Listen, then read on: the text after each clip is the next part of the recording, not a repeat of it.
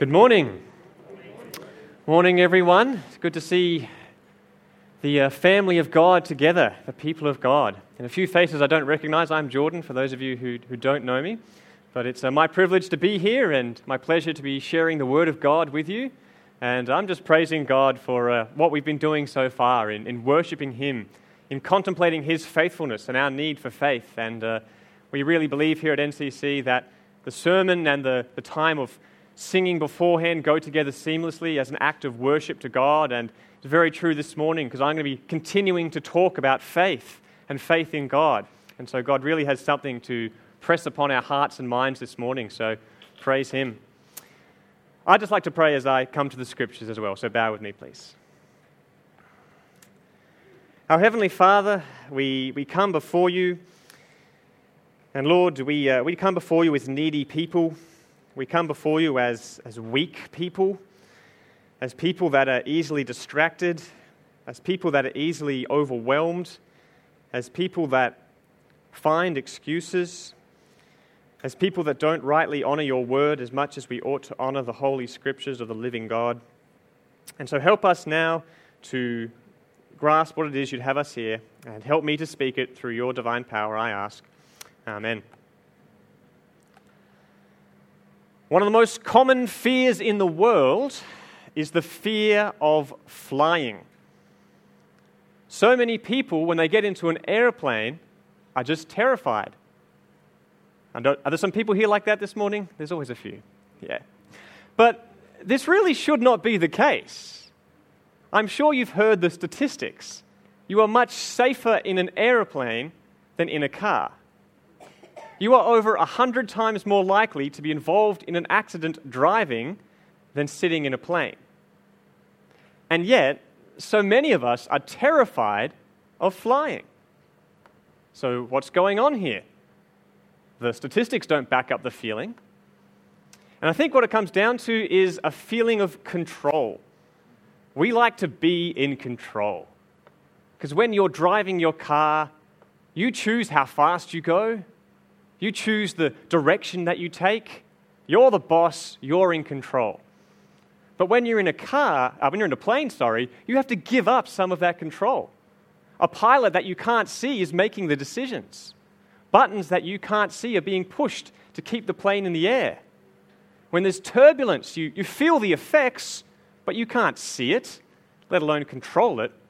And so, being in a plane, you're, you're giving up control. I'm here to talk to you about increasing faith in God. And this can be a challenge for us because we like to be in control. And when you exercise faith in God, you're giving control up to Him. And just like flying is a lot safer than driving, being in God's will is a lot safer. Exercising faith in God gives up control, but it'll result in a more blessed life. And so, with that in mind, please turn in the scriptures to Luke 17. Luke 17 is where we'll be looking at this morning, and we're going to examine the first 10 verses. Luke chapter 17, we're going to see a conversation between Jesus and the disciples. And we're at that point, the, the back end of the book, where Jesus is really focused on preparing his disciples for life after Jesus. Jesus knows he's going to die, he knows he's going to rise again and ascend. He's preparing the disciples for what they need for when he's gone. And it's a very applicable section for us because we need this as well to be able to do as God wills. In Luke chapter 17, we're going to see a theme of increased faith. And it's going to be one of those themes where sometimes it's subtle in the background and sometimes it's right in your face, but increased faith is going to be the theme throughout this section. And this morning, I want to present to you three motivations for increased faith three motivations for increased faith. So, what we'll do is we'll get straight into it. And the first motivation for increased faith is simply this you need increased faith. You need increased faith. Let's read the first five verses. This is where I get this from. Luke chapter 17, I'll read from verse 1 to verse 5. Then he, that is Jesus, said to the disciples, it is impossible that no offenses should come, but woe to him through whom they do come.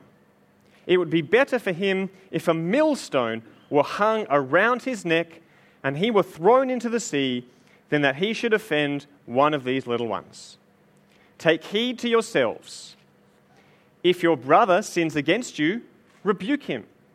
And if he repents, forgive him.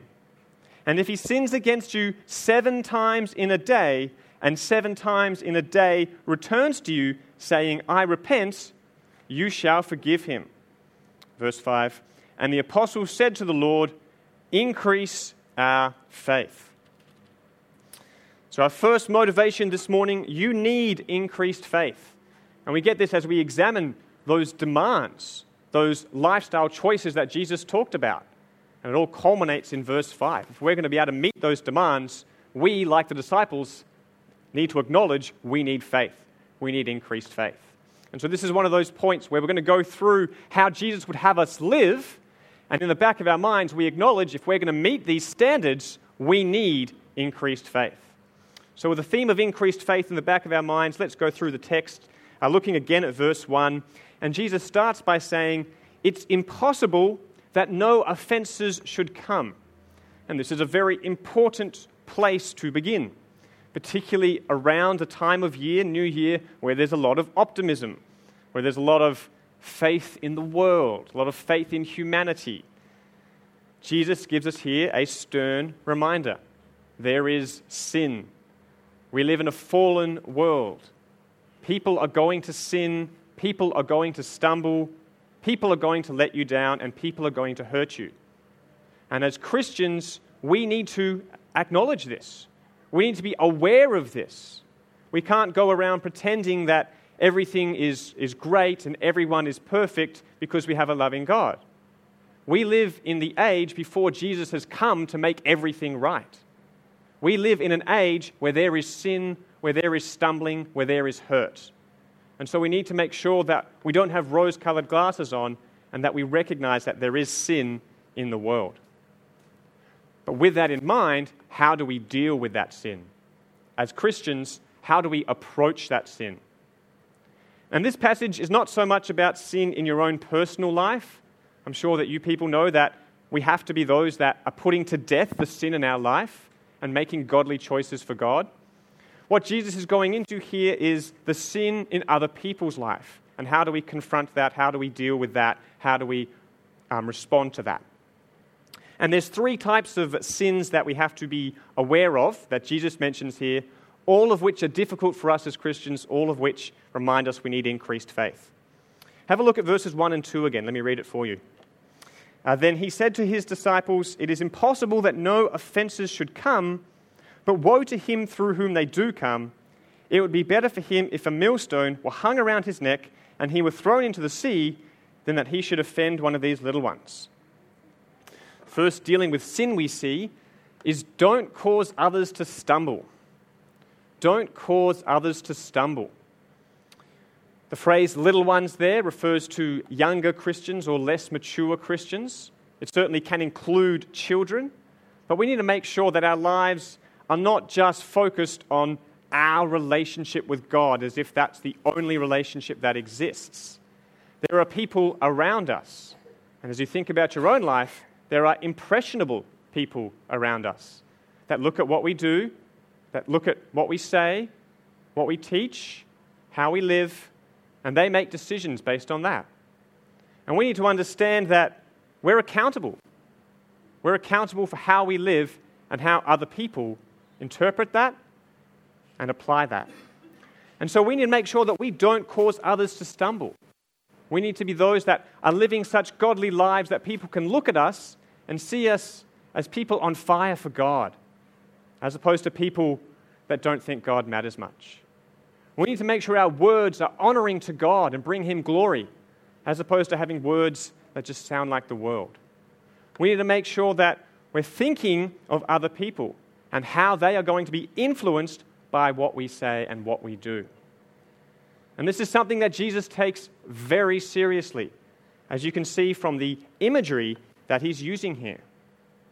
Just imagine having a millstone, a very, very large stone tied around your neck and being thrown into the sea. So we're talking about something quite gruesome here. It's a, certain death, a, drowning. Reminds me of the mafia, what they do to, to people that they don't want around anymore. And yet, this is preferable to what these people deserve. And that gives you an idea of how seriously Jesus takes it when we cause others to stumble. And so, our first dealing with sin is we need to make sure that we're not causing others to stumble. Our second dealing with sin, for which we need increased faith, have a look at verse 3. Take heed to yourselves. If your brother sins against you, rebuke him.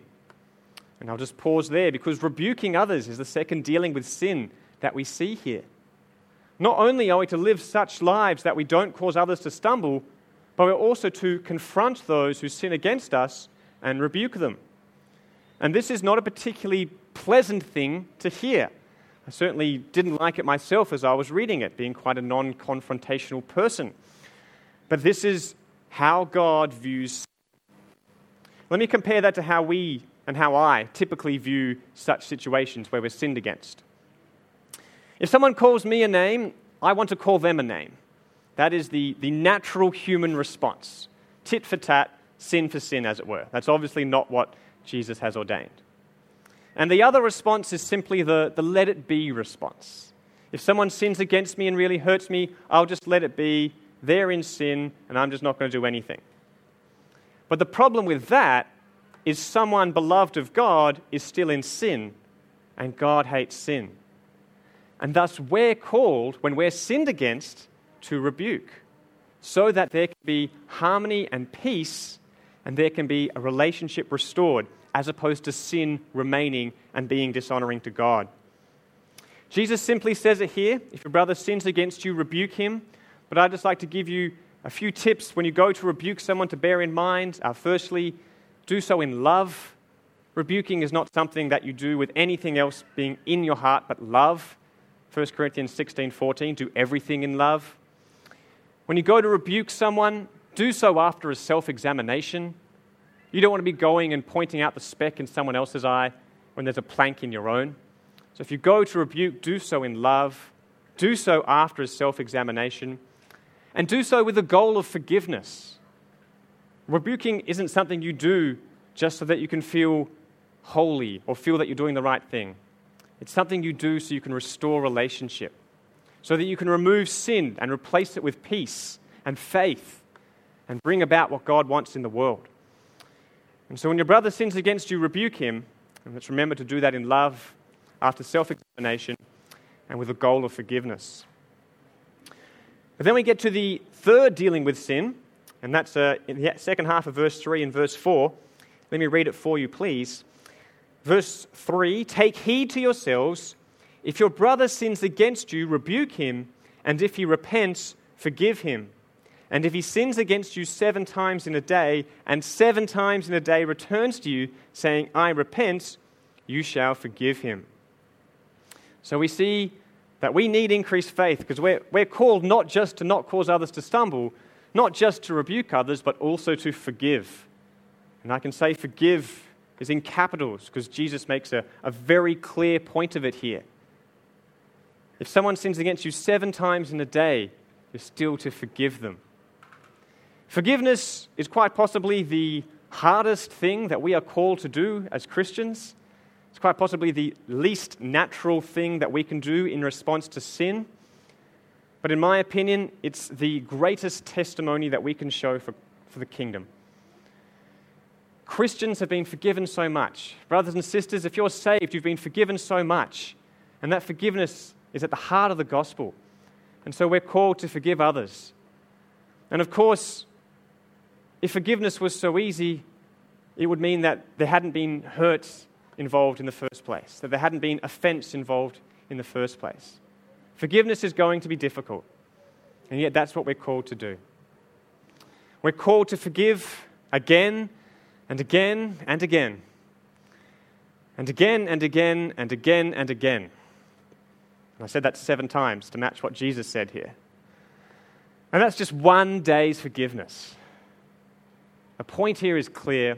We are called to forgive, to be those that give over the hurt that we've experienced to God and let Him be the judge and restore and renew relationships. If I can quote John MacArthur here,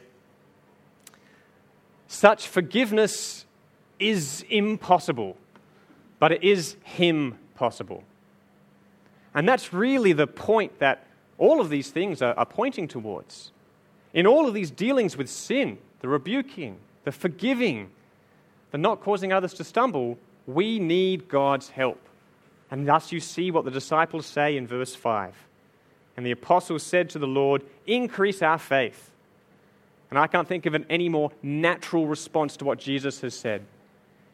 If we're personally going to be able to keep these things that Jesus has said, we need increased faith.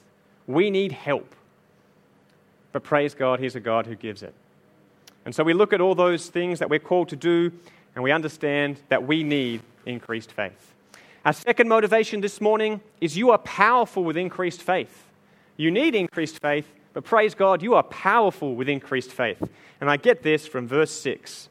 The apostles say to the Lord, I'll read from verse 5. The apostles said to the Lord, Increase our faith.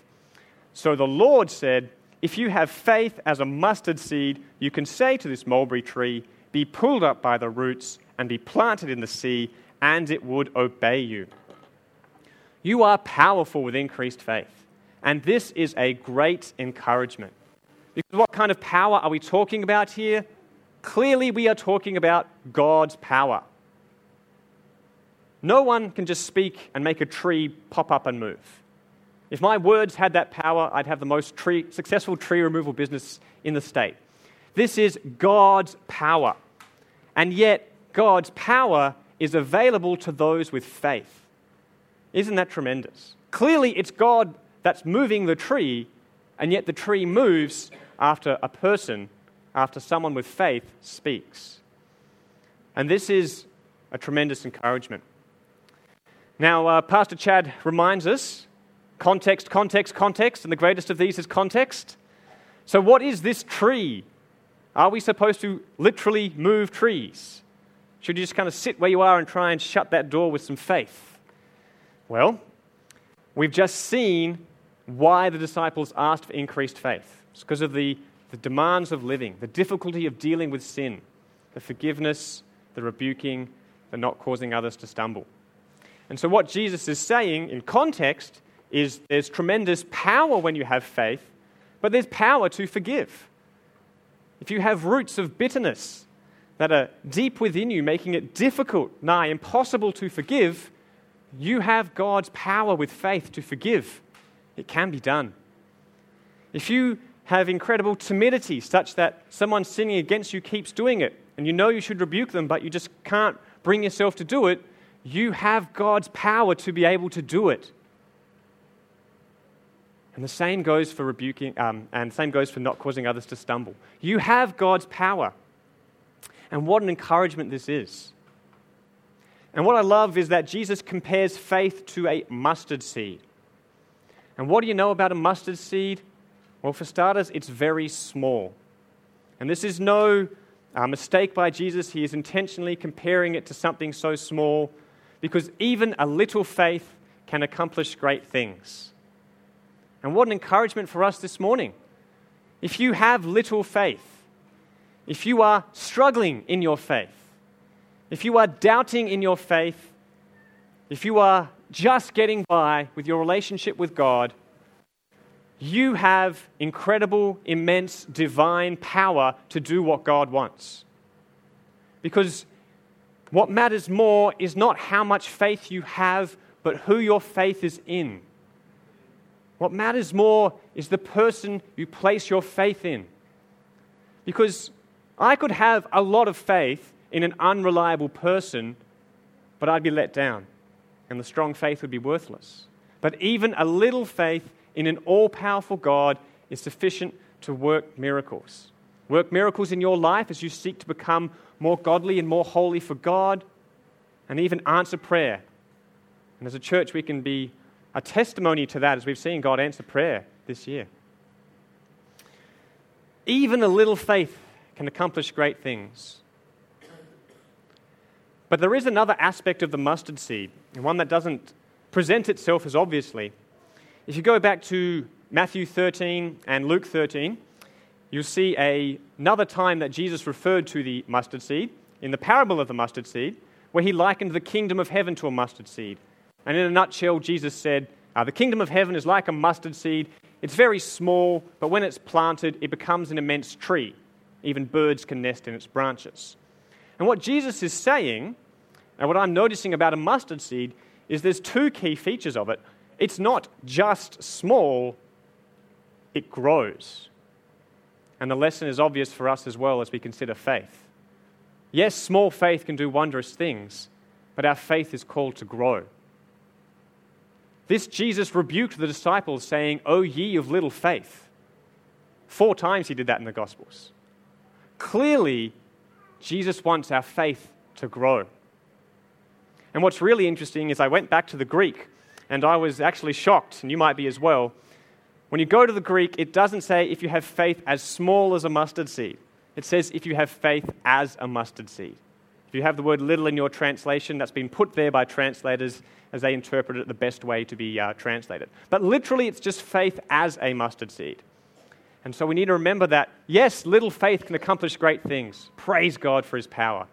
But our faith ought to be growing as well. And as we look back at the year, as we have done even this morning, and consider the tremendous faithfulness of God, let's not soon forget it, to reiterate Steve. Let's be those that draw upon it and use it to grow our own faith. God has already answered so many prayers for us. Let's keep praying. Pray more boldly, more expectantly, with more faith as we seek to see God work in our midst work in our own hearts to grow us, pray with great faith. I'd like to share with you a bit of a biography of Hudson Taylor, just a couple of events in his life. He might be familiar to you, but he was a man of great faith. Hudson Taylor, missionary to inland China, and he had a tough time of it there. When he was ministering, his wife died, and his eight year old daughter also died, and yet he still had that passion to see the Chinese people reached for God. And so he prayed, and he recorded this prayer in his Bible. And the essence of the prayer was God, I want to see these unreached peoples reached for you. All these counties that still haven't heard the gospel, I want to see them reached for you. But I need funds to do this. I need strength, I need grace. And so we prayed this prayer. And do you know what happened next? Well, he got incredibly ill and was on his deathbed for six weeks. And yet, he recovered, and God sent him the money through an anonymous donor. And the uh, letter that came to him said, This is for the work of God in fresh provinces. And there was a large sum of money attached. And thus, God worked. God uprooted the tree, as it were. He intervened. And I love, because the story continues, Hudson Taylor's faith grew he then said, God, give me 100 missionaries. Send over 100 missionaries from China to help, uh, from England to China to help with this work. And he went back to England to recruit some people. And his fellow missionary said to him, Hudson, it's great that you've asked for a 100. You're not going to get a 100, but you'll get more than if you just asked for a few. And Hudson Taylor said to him, You can welcome the last of the 100 into China. And what do you know? How many people signed up to go? 600. 600 people signed up to go. Only 102 could get on the boat because that's all they had ambitiously planned for. And I use the word ambitious uh, facetiously there. God's power is great, and it's accessible through increased faith, even a little faith. So be encouraged. You need increased faith. The demands of our life and how we are to deal with sin are indeed hard. You are powerful with increased faith. God is mighty and living and working and active. Our last motivation to increased faith we'll see in verses 7 to 10. You owe increased faith. You owe increased faith. Let me read verses 7 to 10 for you.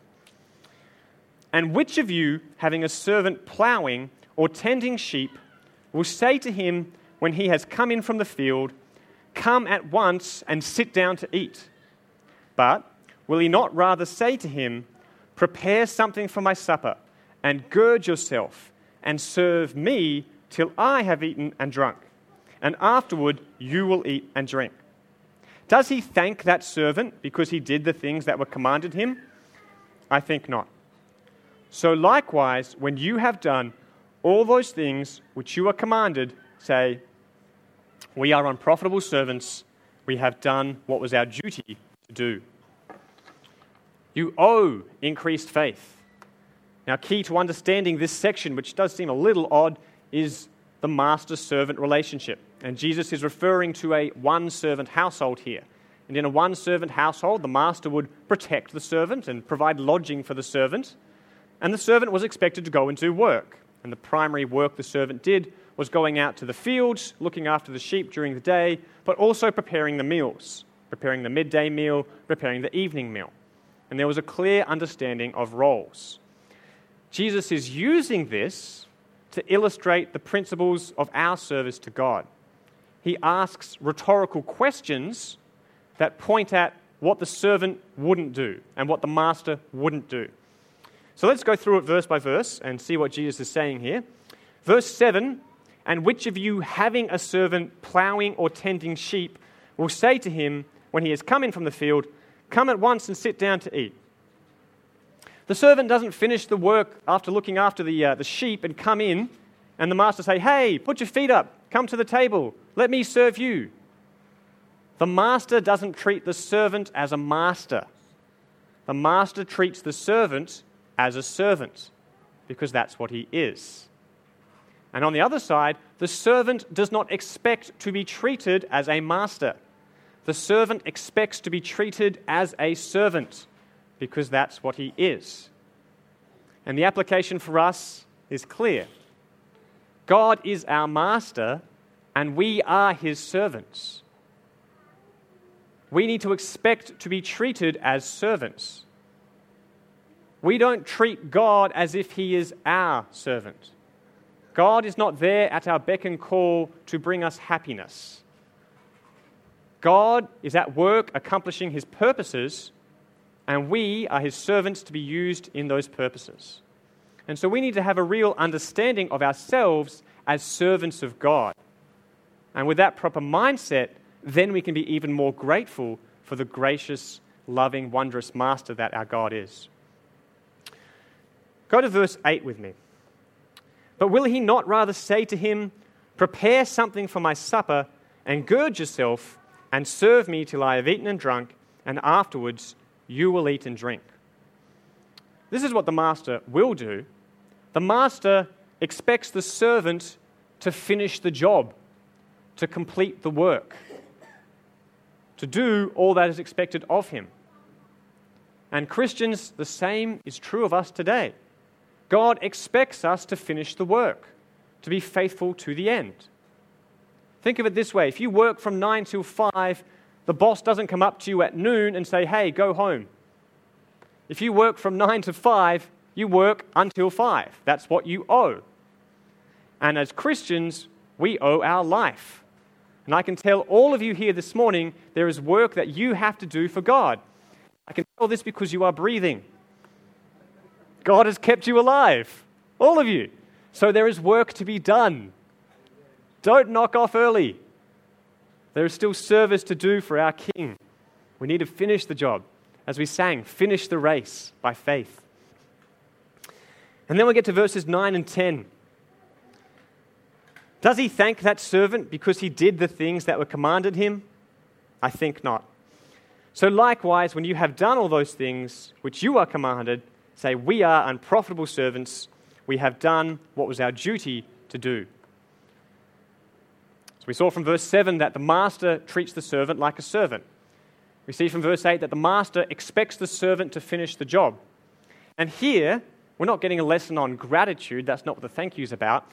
What we see here is a lesson on grace, or the master doesn't owe the servant anything special just because the servant did the job. The servant doesn't tend the sheep, then make the meal, and the master say, You did your job for today, have a cow. Okay, that's, that's not what happens. If the servant does his job, he's done his job. He has done what was owed. He hasn't earned anything extra. And the application for us is, is really important because it's so, so easy to become self righteous. And one of the dangers of growing in Christ is to become uh, smug in your growth. And yet we're called to increased faith, we're called to grow in Christ, and yet we need to recognize that we are utterly dependent on God's grace.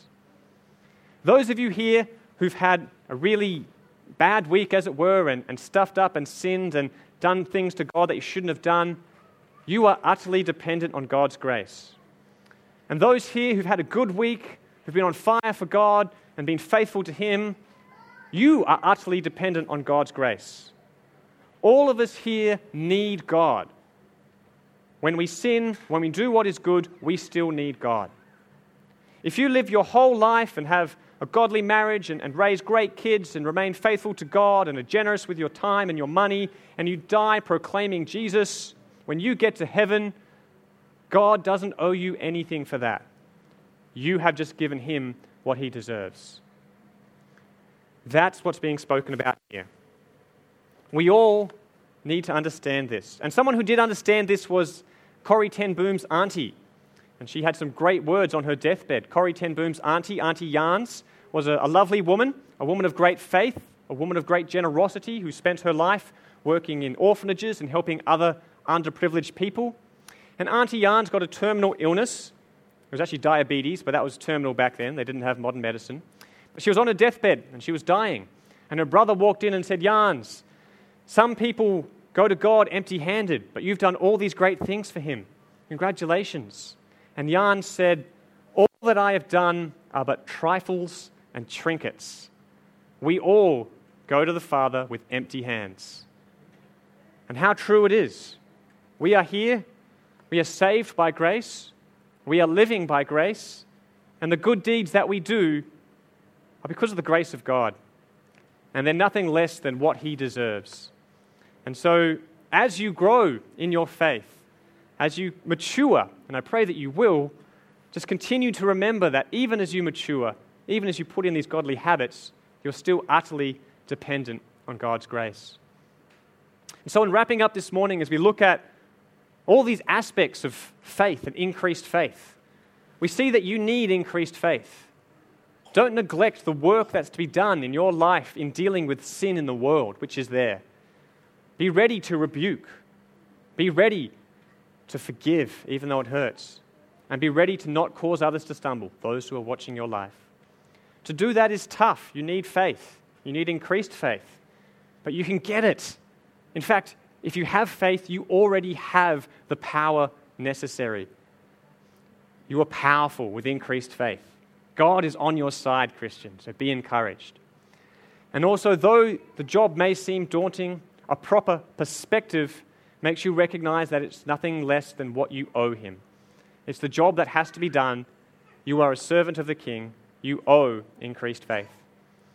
And so, as we enter into the new year, I pray that it'll be a good year a godly year, a year of you recognizing that you are dependent on God's grace, and a year where God's tremendous power can, can work through you. Shall we close this morning with a, a word of prayer?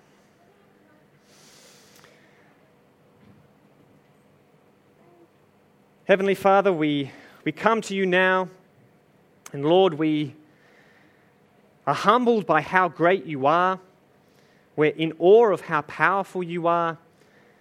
And indeed, Lord, find it difficult to fathom that with your tremendous power, you choose to work with vessels like us, in a vessel like me. So, God, uh, we just pray that you are our inspiration, that you are our satisfaction. Lord, increase our faith. May we be those that trust you more and more. And then, as we see you working, continue to trust in you and depend on you more and more. I thank you so much for this body of Christ and pray that you do wondrous things in the hearts of each and every one. And Lord, may we bring you glory through our conduct, through our interactions, through all that we do. Thank you so much for all that you have done for us, all that you're doing for us, and all that you will do for us. And we do this in praise of Jesus Christ. Amen.